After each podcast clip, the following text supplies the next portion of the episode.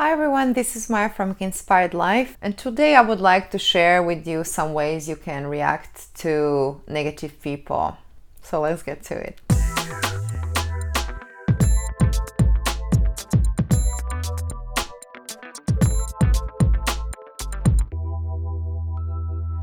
So, how do we react to negative people or people that judge us or people that are just behaving in an unfair way to other people? I've had a lot of examples in my life uh, witnessing injustice, uh, living with a narcissist, being surrounded with a lot of toxic people, really behaving in a very unconscious way. Being a human being, of course, it's really normal to feel hurt or disturbed by this kind of behavior. However, I would like to encourage you to try to find compassion in your heart and see this person as the reflection of yourself because this person is probably reacting from an unhappy place and probably feeling unloved. Not to justify anyone's behavior, and I'm not suggesting that you should waste your time or energy dealing with people who do not want to change, but staying in anger and acting from that space is not going to serve you.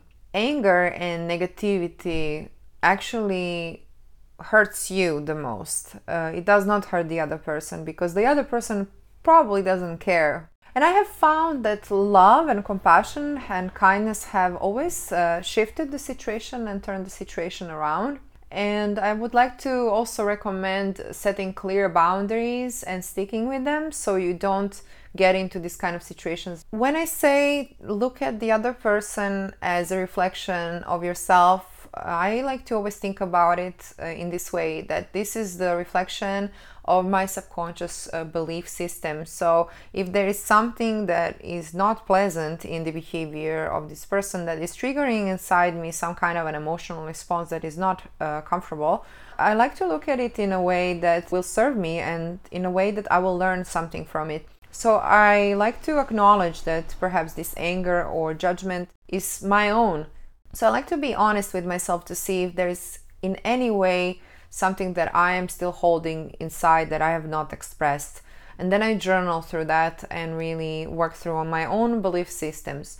Once you clear your belief systems and really clear the energy around it, this kind of behavior or pattern should not trigger you anymore. If it still does, then it means there's something left. And sometimes you need help from other healers, of course. This is why they're here. So reach out to someone that can do that for you.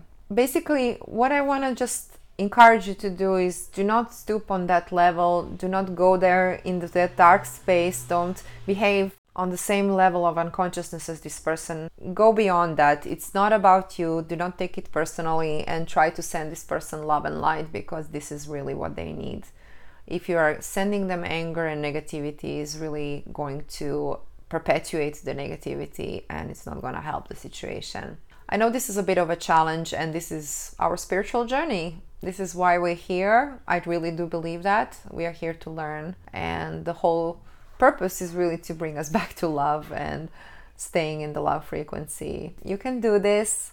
Just remember, don't hold it in, but express it in a safe way where you're not hurting anyone we don't have to go into that energy to solve the situation. It can all be done from a safer space that is calm and will actually benefit you in the long run. So I'm sending you so much support and I'm wishing you a wonderful day. Until next time, namaste.